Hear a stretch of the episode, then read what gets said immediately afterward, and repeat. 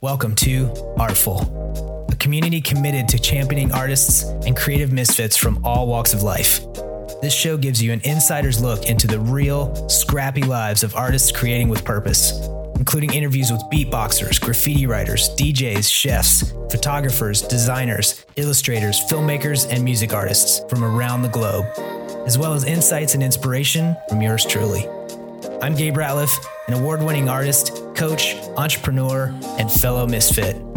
All right, let's do this.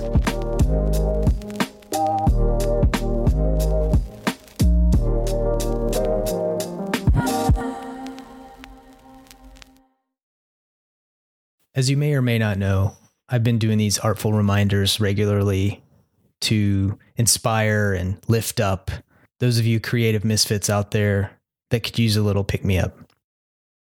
Yesterday, I wrote an artful reminder entitled, You are valuable and need to treat yourself accordingly. I wanted to read this reminder because it really resonated and I feel like it's worth sharing on the show. You are valuable and need to treat yourself accordingly.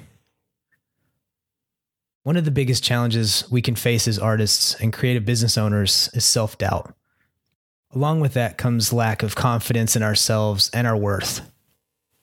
I hear this come up so often for people in artful hangouts and masterminds. So many of us as artists have not asked for what we are worth because we love what we do and we would do it for free. To some, it feels like a curse and there's no overcoming it. To others, it can feel like there's too much competition or our skills aren't good enough or we haven't got a good enough portfolio. There are those of us that know this is not true and are promoting a different philosophy in regards to how we show up in our business and ask for what we are worth. I believe this and have been working on implementing it in my own businesses.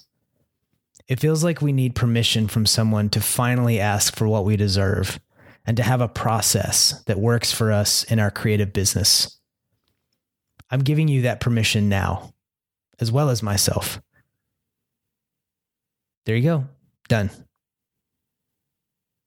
Now reevaluate your offerings, your packages, your products, and your processes.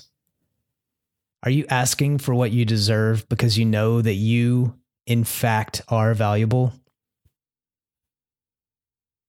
Are you establishing processes that allow you to work the way you want to work with the clients you want to work with? If not, sit down and figure out what they are or could look like. Ask yourself, what is enough?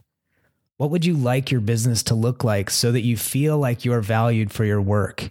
and that you can live the life you want to live as a creative solopreneur. I'll say it again. You have my permission. I'm saying it to myself. Yes, we are fallible and can make mistakes. Yes, we might not be the best we can be in our industry yet. But if you lead with your heart and you listen to your clients' needs, put in the work, and do your best, there's no reason you shouldn't be asking for what you deserve for helping them with their hopes, dreams, and goals. You are your business and you are amazing. Keep practicing, keep reminding yourself that you are enough. And so will I. Most of all, keep being artful.